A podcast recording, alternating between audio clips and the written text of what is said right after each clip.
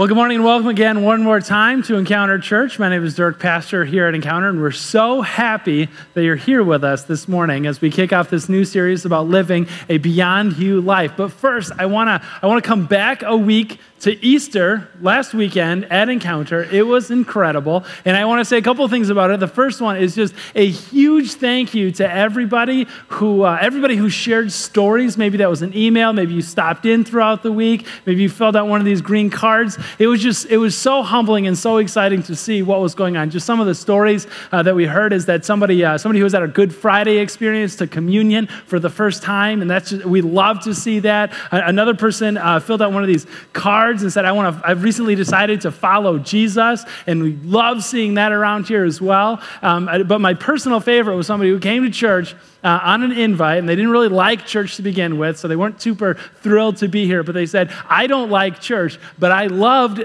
that church. And that is awesome thing. Plus, my favorite part on top of that was that they also said that they loved my corny jokes that I made.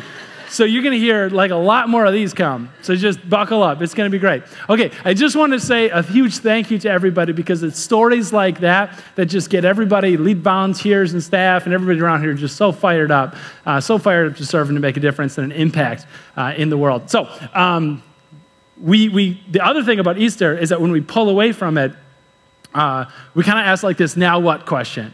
Because there's, there's good news about Easter is that uh, after the resurrection, after Jesus rose again from the dead, like after this incredible event happened that we just celebrated last, last weekend, a lot of the Bible had still yet to be written. Like that's not the end at the resurrection. There's just all of these stories that lead on out out of that. All of this Bible that has yet to be written and we are very much still a part of the movement of God that was started at the resurrection. I'd say even way before that at creation, but we see it at the resurrection and now we live as resurrected people introducing the rest of the community into a resurrected king. And we're so excited about that.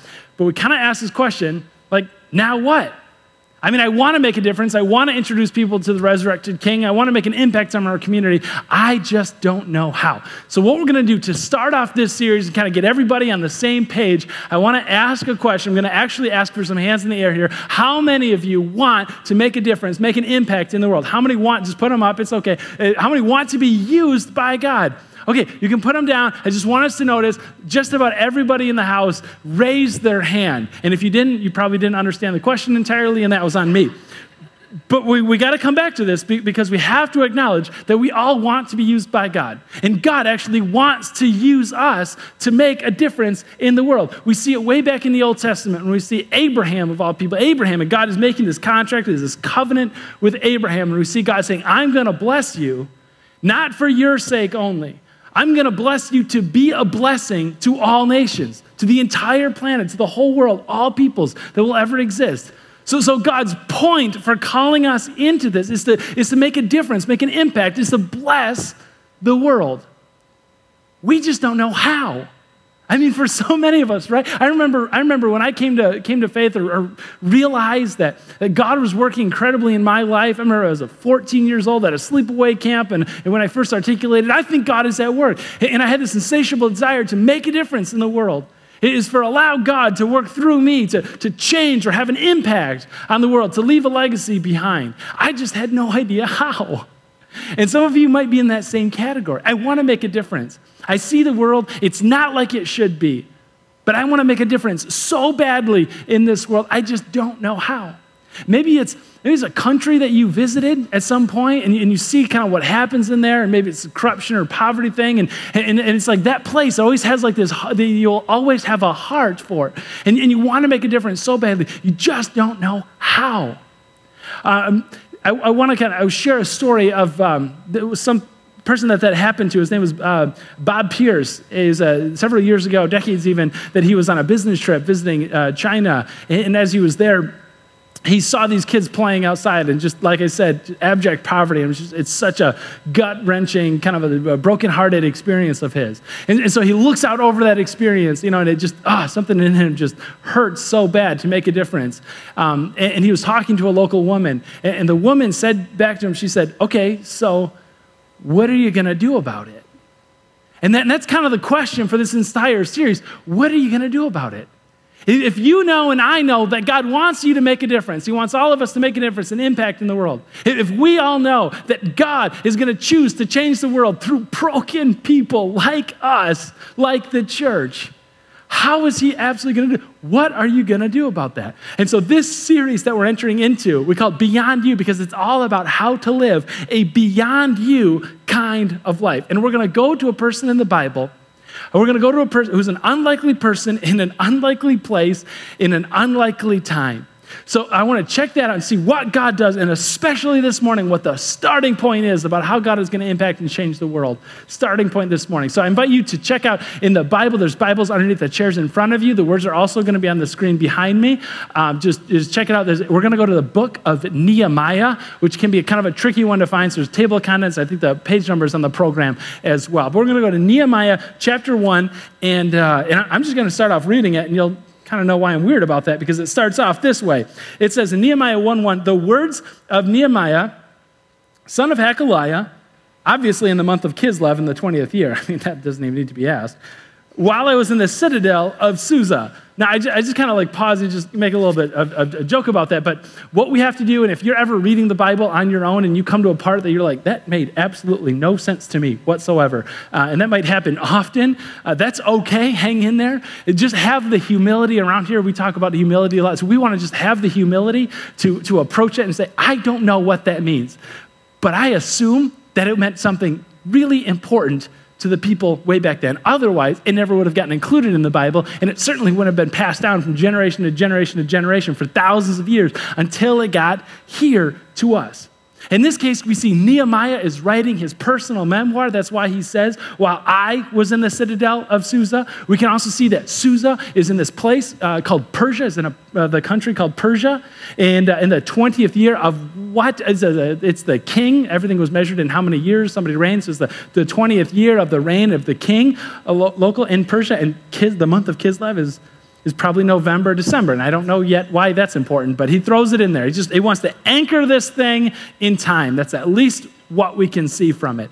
Okay, so we see this, this is all happening maybe close to 500 years before Jesus. So just kind of like place that, like, okay, gotcha, like 444, 445. Anyway, um, verse 2, it says, Nehemiah is continuing his story, and he says, uh, Now, Hanani, one of my brothers, he might mean that like a euphemism, like another Jewish person, but we also kind of get the impression it could have actually been one of his brothers, um, like a blood brother. Okay, one of my brothers came from Judah with some other men, so it's not just him, it's others, and I questioned them about the key phrase Jewish remnant that had survived the exile and also about Jerusalem. So, what his question is all about is I want to know about the people in Jerusalem and I want to know about the city in Jerusalem. Please, Hanani and I and everybody else, tell me about the condition of the people in the city in Jerusalem. The reason why he so badly wants to know is because remember, we're, we're kind of in like about 445 BC, 150 years,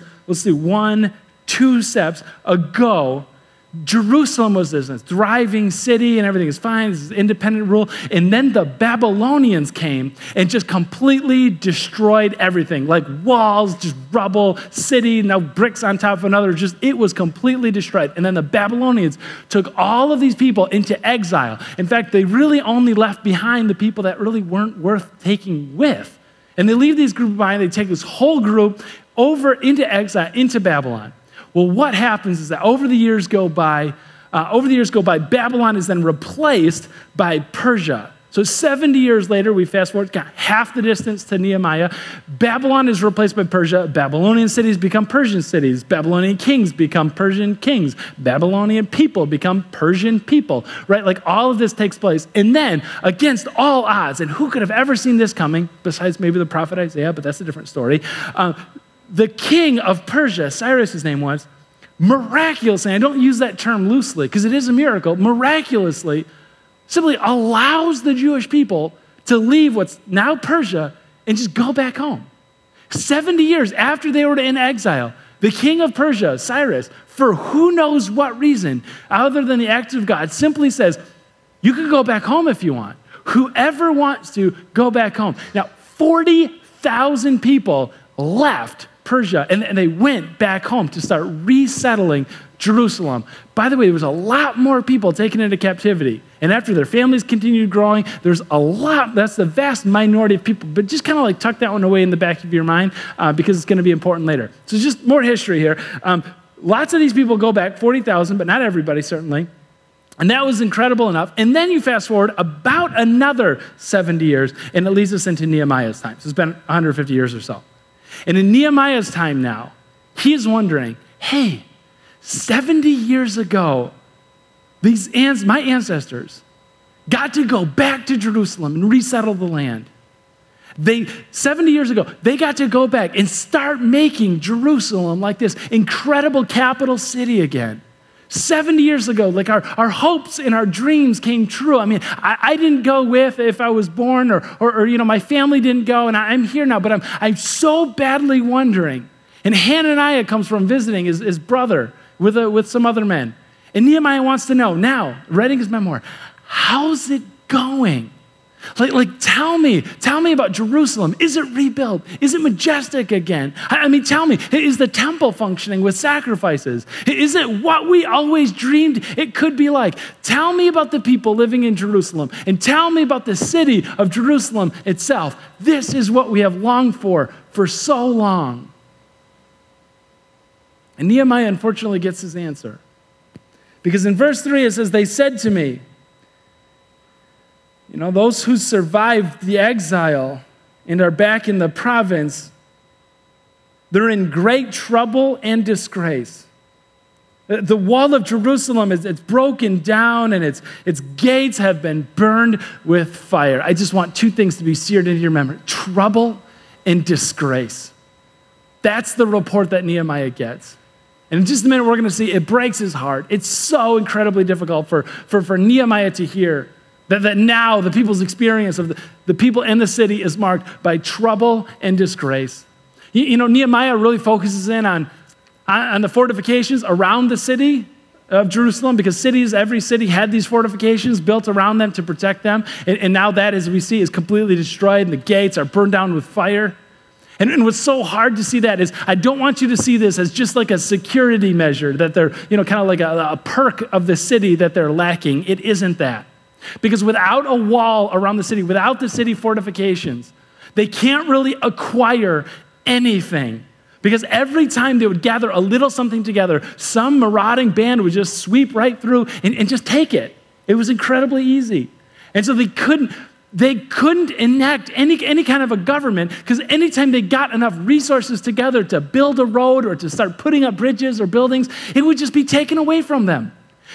And worse yet, we've got a political and governmental thing that couldn't happen. Worst of all is that, is that they couldn't enact their religion, they couldn't enact uh, their faith. There's a spiritual component to them because their faith required sacrifices to be made of, of, of goats and doves. And every time they got something of value together, maybe to go to the temple, somebody would just sweep through and take it. And so when we hear, when Nehemiah hears that the city is marked by trouble and disgrace, we can see that it's because they can't have any kind of a government or, or identity, and they can't have any sort of a spiritual identity either. It's just this incredibly dark, incredibly bad place that they are. And Nehemiah gets this news. He gets the news that the dreams have not come true in fact, it's the nightmare. If you're living in Jerusalem, the nightmare has very much come true. And Nehemiah hears these words, and it just it so completely wrecks him that he breaks down. And we see this next line in verse 4 where it says that when I heard these things, remember, Nehemiah is writing, and he goes, When I heard these things about how it is in Jerusalem and the people living there, I sat down and wept. For some days I, I mourned and fasted and prayed before the God of heaven. I sat down and wept because it, it broke my heart. Now, now, that's the place that I want to pick it up. Because I think that's one of the most important lines in the entire story, in the entire book of Nehemiah. It's this obscure story with an obscure man, obscure place, obscure time that you would never expect to see it. However, God uses all of this to impact and change the world greatly, and it starts.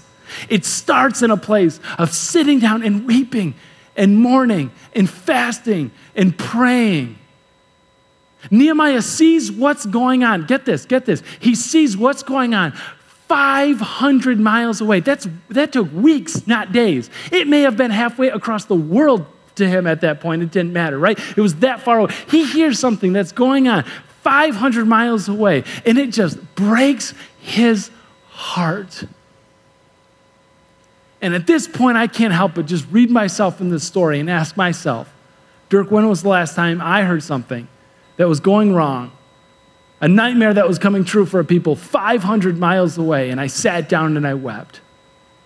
I sat down and I mourned. I sat down and I fasted, and I sat down and I prayed.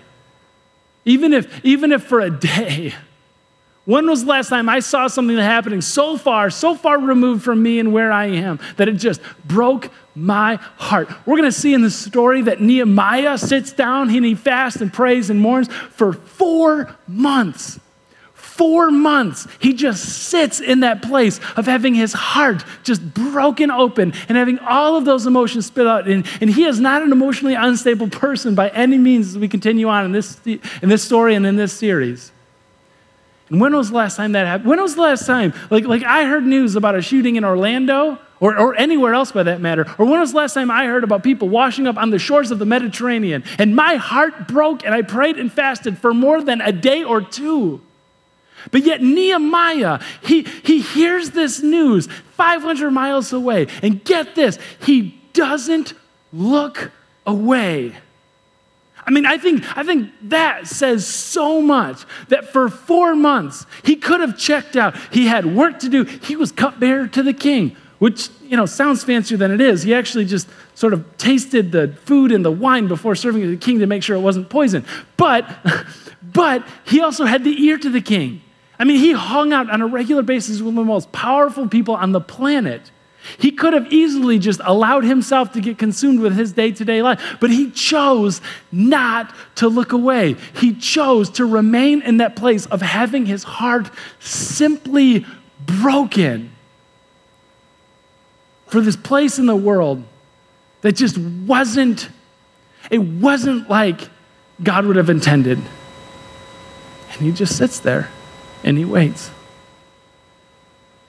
And if we ask the question together throughout this series about how to live a beyond you life, about how to impact change, about how, how to be used by God to leave a legacy, about how to change the world, and if we look at this story, and I think the first step we get to it, and already in verse 4, we see where is it in this planet, or where is it in your local community, or even in your home, where does your heart just break?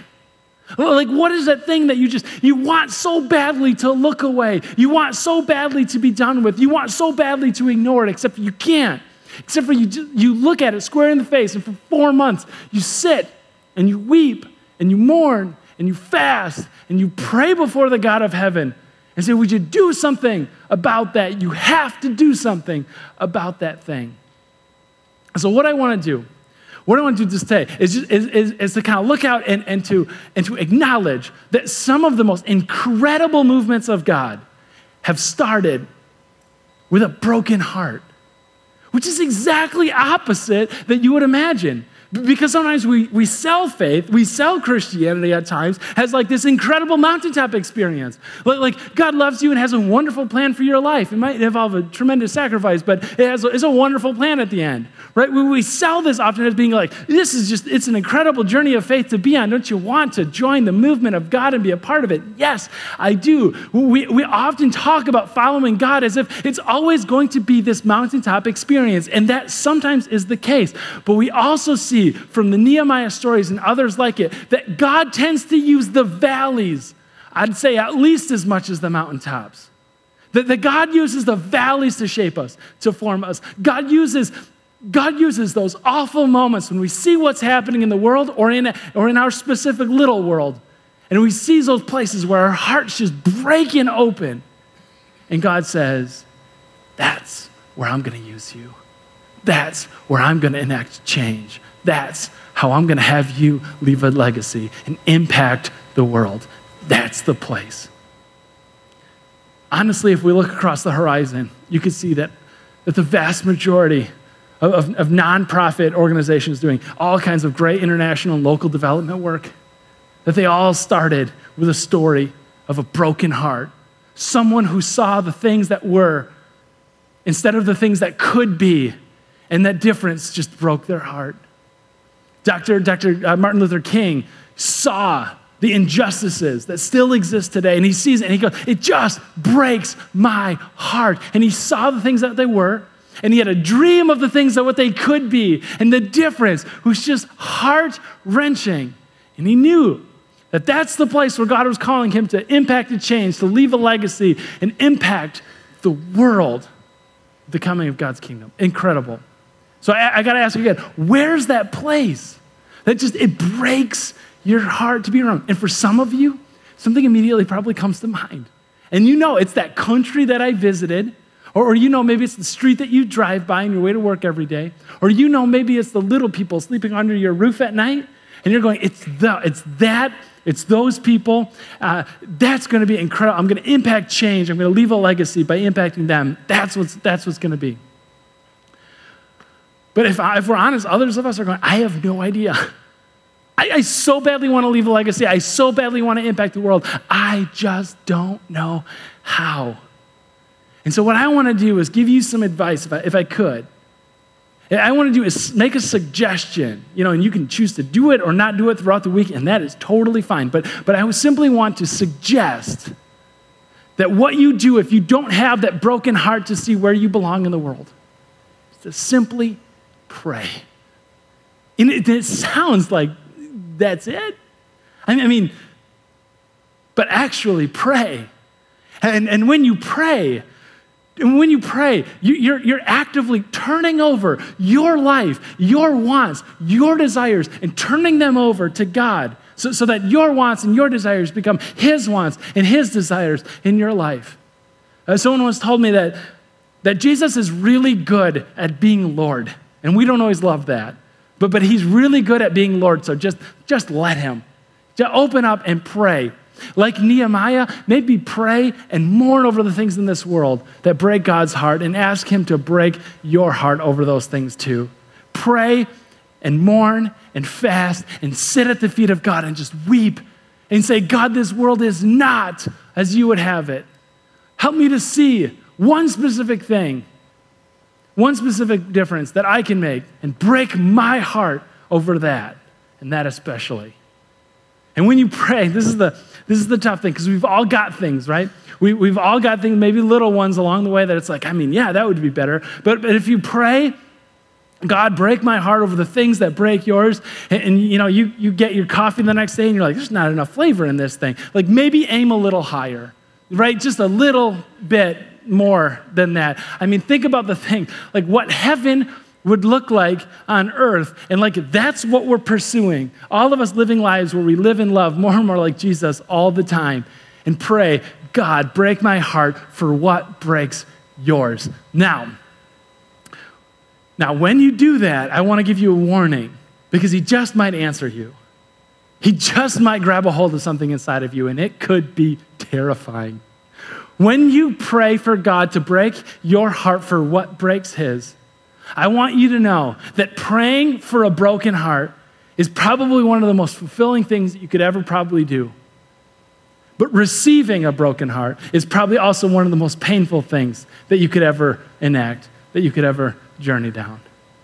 But do it anyway, because think about the legacy. Think about how God could change the world through you. But first, He's probably going to do something to you right? Um, eh, somebody told me one time uh, earlier this week, I was just kind of like pulling it up and remembering, and they said that, that isn't it often the case that God doesn't work, that God doesn't accomplish anything great through you until he does something great to you, right? God doesn't do anything great through you until he does something to you.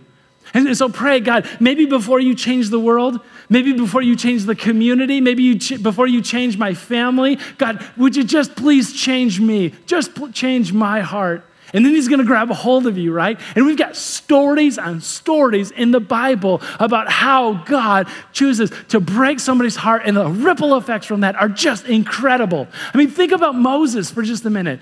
Think about Moses and how Moses is a guy that wanted to liberate the Israelites, liberate the, the Hebrew people. And he did that by heading out and killing an Egyptian. And I wouldn't like totally recommend that, but at least it was a step, I suppose. And, and you know, at that point, at that level, it probably would have taken him several lifetimes to accomplish. But, but then God kind of removes him and says, I love your passion, but uh, let's just, let's head out to the University of, of Sinai for a little while in the desert and camp out. And this is a 40 year program where freshman year is 10 years and sophomore year is, you know, 10, junior, senior 10. Hopefully you're not an accounting major and have to go a fifth year. But no, Moses, sorry for the, but Moses is, um, Moses camps out and he does that university program. There's at least the spring break there, or a beach on the, anyway, but no water. And he comes back. He takes it, he comes back, and God uses him to lead the people out to where? Out to the desert before. And it's just this incredible way that God uses him and says, listen, you're to live with this grumbling people for 40 years in the desert. And you know what? You're going to be able to say, I've been here before for all 40 years. Isn't that incredible? Take, take David, for example. And David is a guy, a little shepherd kid, kind of a teenager at the time. And he hears Goliath calling out these taunts against David and the people, right? And he's, and he's mocking not just the people, although he's doing that, but he's also mocking the Lord God, the, the, the God of the Israelite people. And David hears this as a shepherd kid. He's like, somebody should do something about that. And his, and his heart just breaks and he realizes somebody is me. And so he grabs five stones and he steps into the ring with Goliath. And we all know what happens after that. Elijah goes, goes head to head with, with 250 prophets of Baal on the top of a mountain and say, I'll take everybody, me and my God will take on 250 of you and your God. Uh, In, a mono, mono times 250 a competition and just see who the last one left standing is. Paul in the New Testament has such an incredible broken heart that he at one point writes in the book of Romans that I wish I was cut off for the sake of my brothers and sisters, the Jewish people. He's asking, he's saying, I wish that I wish that I could exchange, exchange my eternal security and my hope for heaven if it would win something for those people, the Jewish people, my brothers and my sisters. How much of a broken heart is that? One of my favorite stories is in Mark chapter 2 when, when a bunch of, uh, bunch of friends get together and they have such a heart over this, this paralyzed man, this paralytic he's called, that they actually carry him to Jesus. But, but the crowds are preventing him from getting into the house, and so they pick him up and they go on top of the roof and they start digging open the thatched roof so that they can lower him down from above because their broken heart means it's not just somebody should do something, I should do something. And speaking of Jesus, all of these stories of, of, Nehemiah, David, Moses, Elijah, Paul, the friends, everybody is nothing more than just a shadow compared to Jesus Christ himself. Everybody just pointing the way towards the God of Christ sitting at the right hand of God the Father Almighty and stepping down from that eternal place down and coming into here because his heart breaks so badly and so deeply for this world that's so broken. And he thinks somebody must show them how to live, how to love, and win for them into eternity. That's the God that we serve. Isn't it incredible. And earlier, I asked you to keep in mind that number 40,000. Because remember the three points, right? Jerusalem is destroyed, a bunch of exiles get to go back. Nehemiah asks, This guy, like, how's it going? And we said, You know, the weird thing is, only 40,000 went back. Nehemiah's family didn't go back. At the time, the promised land, the promised land was everything. They talked about the promised land like we talk about heaven now. Like it was everything to them. And so for them not to go back was considered shameful. But yet only a tiny minority of people actually went back. Why is that? Because, in light of everything that God has in store for us, and in light of, of everything that God is going to do in this world, comfort kills calling every time. Comfort kills calling. They lived in Babylon for 70 years. By Nehemiah's time, they lived in Babylon for 140, maybe 150 years. They had homes and they had families, and they had businesses, they had networks, they had communities that they had embedded themselves into, they had a career. They were comfortable. And Nehemiah is left asking, How are things going? Because he didn't go and his family didn't go because comfort kills calling every time. Every time. Unless, of course, like Nehemiah, when our hearts break over something, we sit before the feet of God and we weep and we fast and we mourn and we pray and we lift it up to God and, and say, even though it's happening a long ways away, or maybe it's not, even if it takes a very long time, four months, or maybe not, I'm going to stay here, God, until you break my heart for what breaks yours. And you know what he did during that time of praying and fasting and mourning? Nothing. I mean, nothing besides praying and fasting and mourning. That's all he did. I mean, that's all. He, he didn't run away. He didn't try to like, you know, moonlight as like wall builder in Jerusalem before coming back. He didn't, he didn't totally look away and just neglect his duties. He just, he just sat and he prayed and he mourned. He didn't really do anything except for he just kind of waited. But, but now this is going to come from the book uh, Visioneering. He didn't just wait, he waited until the vision matured inside of him.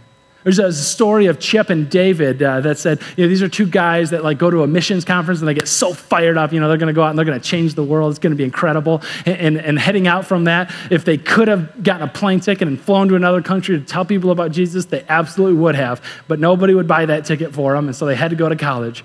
And, and so after college, they allowed this, this vision to mature to see what it was. And then at the end, Chip realizes, I'm not called to like another country to be a missionary. I'm called to like serve and tell corporate America about Jesus. I'm called to dig into my community. I'm called, I'm called to tell my family about the love of Jesus. I'm called to change the world by changing these people right here. He had to allow the vision to mature inside of him. Also, sometimes we have to wait until the vision matures, the person. Wait until you mature in preparation for that vision remember Moses. I'm going to liberate Israel. I'm going to save all the Hebrew people by killing one Egyptian and then running away for 40 years. Dude, at this time, Jesus will come back by the time you're done liberating the people. Okay? You just need. You just need to like wait. You just need to develop until you're ready to step into the vision that God has in store for you. And the other part, maybe the most important or the hardest part, is waiting until God prepares the way. Because God is always at work even when we can't see him, and that is so difficult.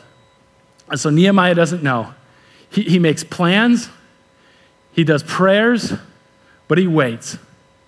He waits for God to set up the opportunity, he waits for God to set up the time. And meanwhile, he uses a prayer that I want to invite you to pray for this week. In verse 11, when he prays, he lifts it up. He goes, Lord, Lord, let your ear be attentive to the prayer of this servant and to the prayer of your servants who delight in revering your name. Give your servant success today by granting him favor in the presence of this man. Nehemiah prays, God, I'm starting to understand that what you might be asking me to do is go before one of the most powerful people on the planet at the time and to make a very, very difficult ask and God, I need to start praying early and start fasting often because I need you to show up and I need you to grant, he goes, success and favor today. God, I need you to hear this plan. I need you to start turning around this broken world, this tired world, all of the places in this world that don't look like heaven. God, I need you to please show up and to start enacting change. I mentioned the story of Bob Pierce earlier, who was on a business trip to China when he saw some kids in, in just complete and utter abject poverty. And it, and it broke his heart. It broke his heart, and he knew this is the place. These are the people that I am called to serve and to love and to tell them about Jesus in this unique way. The business trip that Bob was on was actually in the 1950s in China, and he was there as a, as a Baptist missionary. And what he experienced there was something so completely life and world changing. And talking to that local woman and pouring out his broken heart to her, she looked back at him and she said, So, what are you going to do about it? And he reached into his wallet and he took out the last $5 that he had and, and, he, and he gave it to her. and said, This is all I have on me right now. But please, would you buy those kids something to eat or something to drink, clean water? And she took it, and he also gave, him, gave her a promise that when he gets back to the States, he's going to send another $5. And every month, he's going to send another $5 so that at least some of them can have something to eat, something to drink sometimes. And then other people heard about the $5 plan, and so it grows. It starts gaining momentum as other people want to also chip in $5 to send to the woman across the world and more people. And so it starts to become like this, this church movement and this community movement. It starts to become a national movement and then even a global movement. And today we look at this organization that formed as a result of that conversation with that woman halfway around the world. And we know it today as World Vision. It does billions, of, with a B, billions of dollars of distribution in the world every year. It's the biggest non governmental uh, international development organization in the world today. And it's starts with a broken heart. And I gotta ask, friends, how is it that God is breaking your heart today? What is it that He's breaking? And, and ask that question and pray for that answer. And do not look away and sit and wait before the God of heaven who can hear your prayers and do something about it. And hold on to that thing. If you're here at Encounter for the first time, or, or maybe if you've just been around for a while and you need a refresher, what breaks our hearts around here, if you couldn't tell already, is people who don't know Jesus yet. What breaks our heart around here is people who've given up on the church because it's boring or it's irrelevant or it's aligned with the wrong people politically or otherwise. What breaks our hearts around here is people who are just so sick and tired of church, maybe from a lack of it, maybe from too much of it. And to tell them about another way, to tell all of you about another way, a better way, to hold on to God and to sit at His feet and mourn until God acts change and changes the world through changing one of us or two of us or hundreds hundreds or thousands of us. That's what breaks our heart around here. What breaks our heart around here, did you know, is that every dollar that goes into the bucket or given online to our general fund, what goes in, 90 cents we keep we do the ministry, 10 cents we give out. And every quarter we write a check to go out to other organizations. And last quarter we looked, we saw as we do every year, first quarter of the year, we see that there are tens and thousands of food insecure families right here in West Michigan. And we want to do something about that. And so this quarter from last week, we got to write a check for 83,000 meals to feed the food insecure families right here, our neighbors and our friends and our community. And we look at that and say, God, break our heart. Keep breaking our heart for the things that break yours, and don't let go of us until earth looks a little more like heaven. This week, this week, I invite you to sit before the feet of God in heaven. And in fasting and mourning, pray. Pray as if God can change the world through you. And plan as if He will. I invite you to stand up. Let's do that right now. Let's pray before the God, God in heaven. Gracious God, it's, it's with humility and also with fear that we approach your throne and we ask you to break our hearts. Uh, God, it is, it is done with fear because, because we know that you just might hear our prayers. You might just answer our prayers. God, you might just, you might just completely ruin us in all the most beautiful ways imaginable. And our lives aren't going to be the same. But God, we also know that this is how, this is how you work. By turning our lives over to you because you're good at being Lord and we're not. We so badly want to see the world changed. So now we ask that you change us first, that you break our hearts for what breaks yours. God, it's in all these things that we pray, and the one with the deepest broken heart imaginable, Jesus Christ. And in him we pray. Amen.